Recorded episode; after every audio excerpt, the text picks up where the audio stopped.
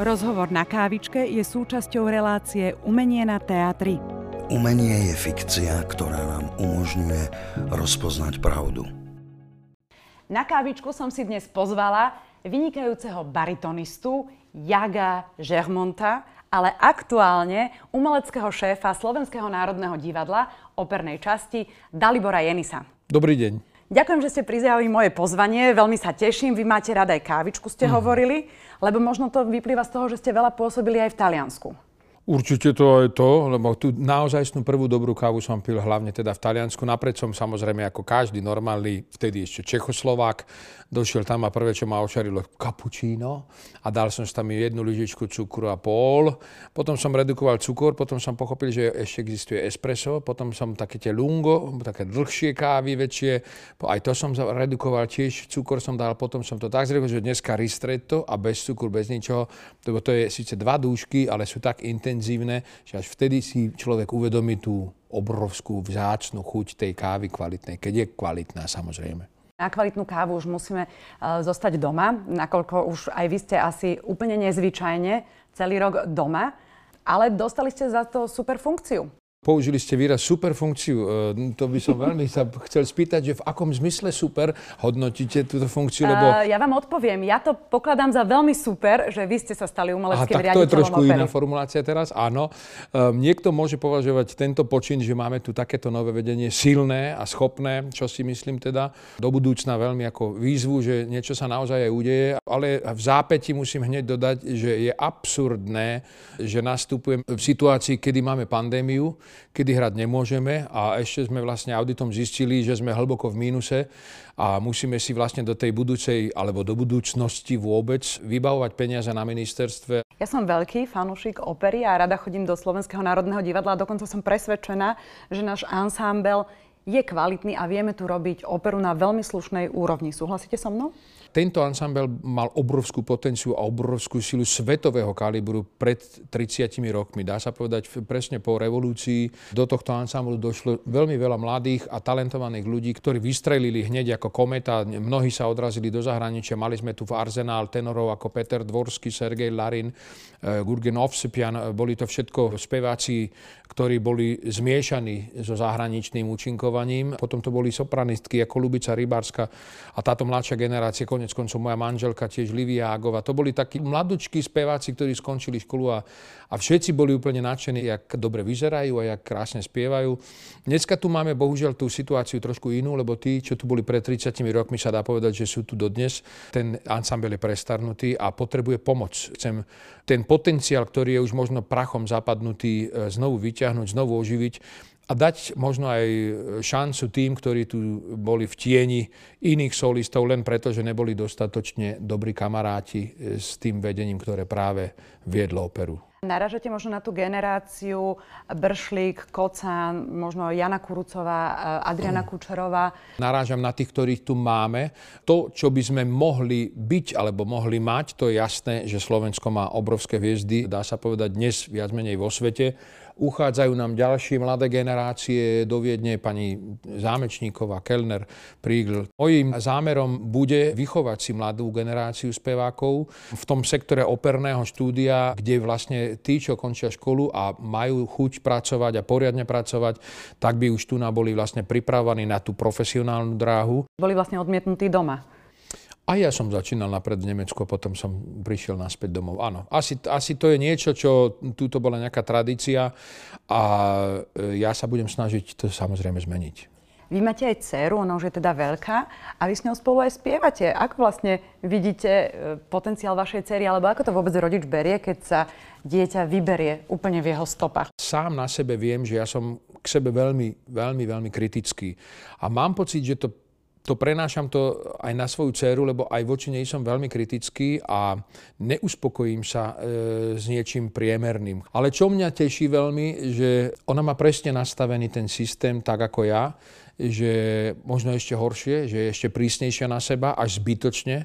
A keď spolupracujeme, tak je to veľmi, veľmi zaujímavé vidieť, jak e, tú prísnosť na tú kontrolu toho výkonu má duplicitne, že aj odo mňa, ale aj od seba samej. Môže to byť dobré, lebo vo vašom prípade a v prípade vašej manželky to bude akože určite dobré, a môže to, že OK, tak ona je Jenisová, to bude dobrý základ, ale môže to byť v zásade aj, aj veľmi zlé. Veľmi veľa inteligentných ľudí, ktorí sa vyznajú do operného spevu, vedia veľmi rýchlo na základe toho identifikovať, keď sa ozve, povedzme, na nejakom konkurze, že áno, to je presne to, to čo Eva, to, to je presne to, čo Dalibor, že budú to vedieť zaradiť.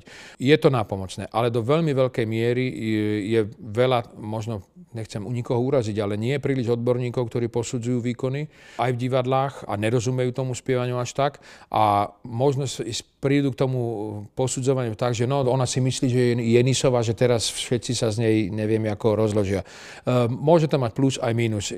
No ale vy to ani neuľahčujete tým, že budete teraz umelecký šéf. Ona vlastne nemôže ani začínať v Slovenskom národnom divadle. Problém tejto funkcie, že ja, ja keby som napríklad chcela, aby bola povedzme angažovaná do Slovenského národného divadla, tak nikto nebude pozerať na to, ako spieva. Ale všetci budú pozerať na to, že to je moja dcéra. Takže e, pravdepodobne ona bude musieť tiež začať z tohto titulu asi v zahraničí, tak ako aj ja a ako aj pán Bršlík. A, a naplní sa tá schéma, že nechceli ju v SND, tak začala v zahraničí? Nie, tamto, tamto budeme musieť hneď na začiatku zadefinovať, že to bolo skrz jej otca, že nezačala v SND nie ako odborník, ale ako otec, keď ju vidíte, že spieva, tak neprežívate to?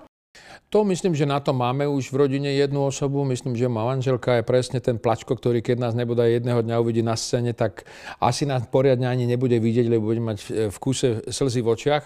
Ale ja aj s mojou manželkou v minulosti, vždycky keď mám pocit, že u mojej cery to bude to isté, že budem duplicitne niesť ten pocit zodpovednosti. Ani nie za seba, skôr na ňu. To, koľkokrát to bolo smiešne, že keď som spieval s manželkou, povedzme Traviatu, tak e, ja keď som spieval, tak som dospiel a potom som na ňu kúkal a tiež som sa snažil byť v tej roli, ale vždycky, keď ona spievala, ako v duete napríklad, tak ja som sa nadýchoval s ňou, že ja som nedýchal, že teraz nespievam, tak dýchaj normálne, ale ona spievala, ja vždycky, keď končila fráza, tak som robil a ďalej som na ňu kúkal a ona dospiela, potom zase som predýchol a vyzeral som divne určite, ale to pochopia len speváci a hlavne teda tí speváci, ktorí žijú v zväzku, či už manželskom alebo partnerskom, keď sú dvaja speváci, lebo to tam nedochádza k žiarlivosti, ale skorej takej takému prianiu, aby to všetko dobre dopadlo a takému držaniu palcov a myslím si, že u mojej cery to bude presne to isté. Môžeme sa teda tešiť, že vás uvidíme aj v nejakých týchto krásnych baritónových rolách aj na scéne SND.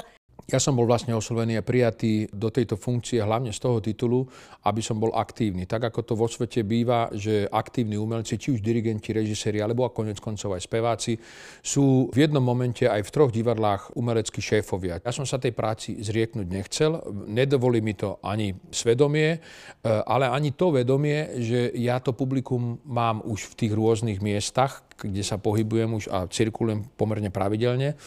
A Slovenské národné divadlo a Bratislava je moje operné rodisko, dá sa povedať. A ja nemôžem teraz nehať osírieť to publikum a povedať nie, ja teraz budem to tu ako umelecký šéf riadiť, ja nebudem sa podielať na tých krásnych inscenáciách, tak to určite nemôžem práve skrz to publikum urobiť. A to bude také zvláštne, že dneska musíme spievať dobre, lebo spieva s nami šéf.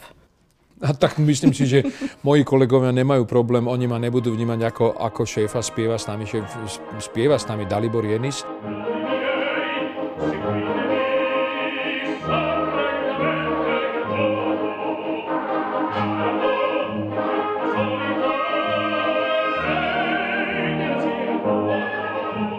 Ako umelecký šéf máte nejaké sny? Ja by som bol strašne rád, keby kultúra hlavne z hľadiska zriadovateľa a celej našej spoločnosti, bola konečne vnímaná inak ako doposiaľ. Tá optika je nastavovaná médiami, rôznymi ľuďmi, ktorí sa označujú za celebrity, pritom v živote nedokázali nič veľkolepého alebo veľkého vytvoriť. A tí, čo naozaj tvoria a veľké veci stvárajú, už aj vo svete dá sa povedať, tak tí sú priam neviditeľní a nikto o nich nevie.